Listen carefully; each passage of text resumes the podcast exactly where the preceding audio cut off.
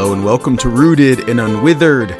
I'm Cole Newton, and the following is a continuation of our meditations through the New City Catechism. And so this week we are in question 29, which asks, How can we be saved? And the answer?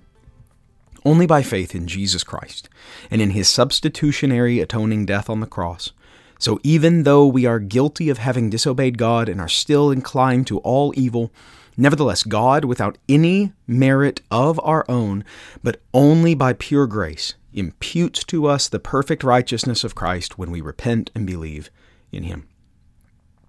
When it comes to our own eternal destinations, there is no question that is more important than this one.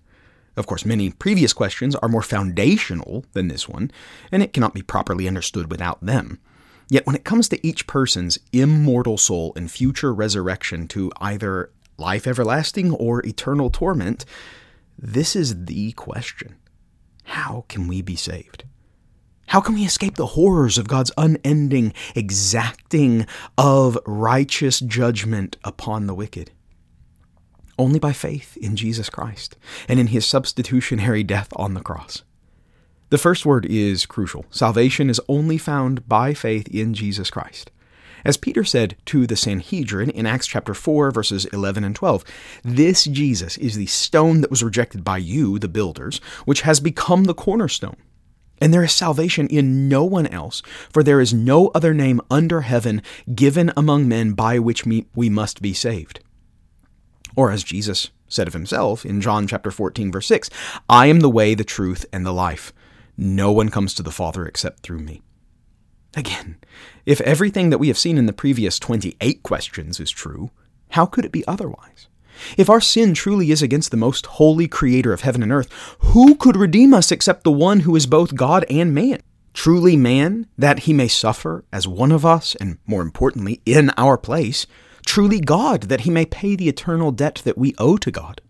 Only Jesus Christ is qualified to be our Redeemer, for only he could die in our place which is his substitutionary death on the cross.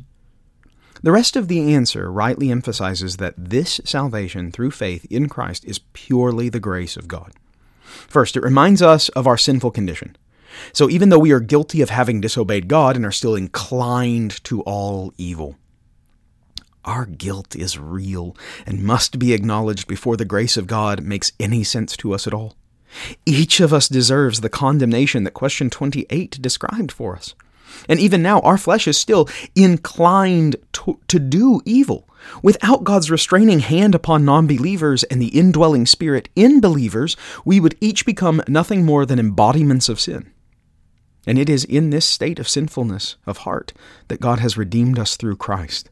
As Paul wrote in Romans chapter 5 verses 6 through 8, for while we were still weak, at the right time Christ died for the ungodly. For one will scarcely die for a righteous person, though perhaps for a good person one would dare even to die. But God shows his love for us in that while we were still sinners, Christ died for us. Or as the answer continues, nevertheless, God, without any merit of our own, but only by pure grace, imputes to us the perfect righteousness of Christ when we repent and believe in him. There is nothing in us to merit our salvation. For even good works are like filthy rags in God's holy presence. Therefore, our salvation is purely of God's grace. It is God's gift. The penalty of our sins is paid by Christ. Yet, notice too that Christ's own righteousness is imputed to us. The scriptures frequently use the imagery of having our old, stained clothing removed and then given unstained, perfectly clean clothing instead. And that is what Christ has done for us. He died the death that we deserved to die and lived the life that we were designed to live.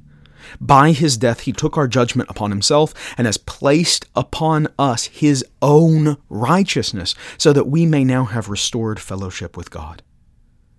Because this salvation is a gift of pure grace, we must only receive it by faith, repenting of our sins and believing in Christ.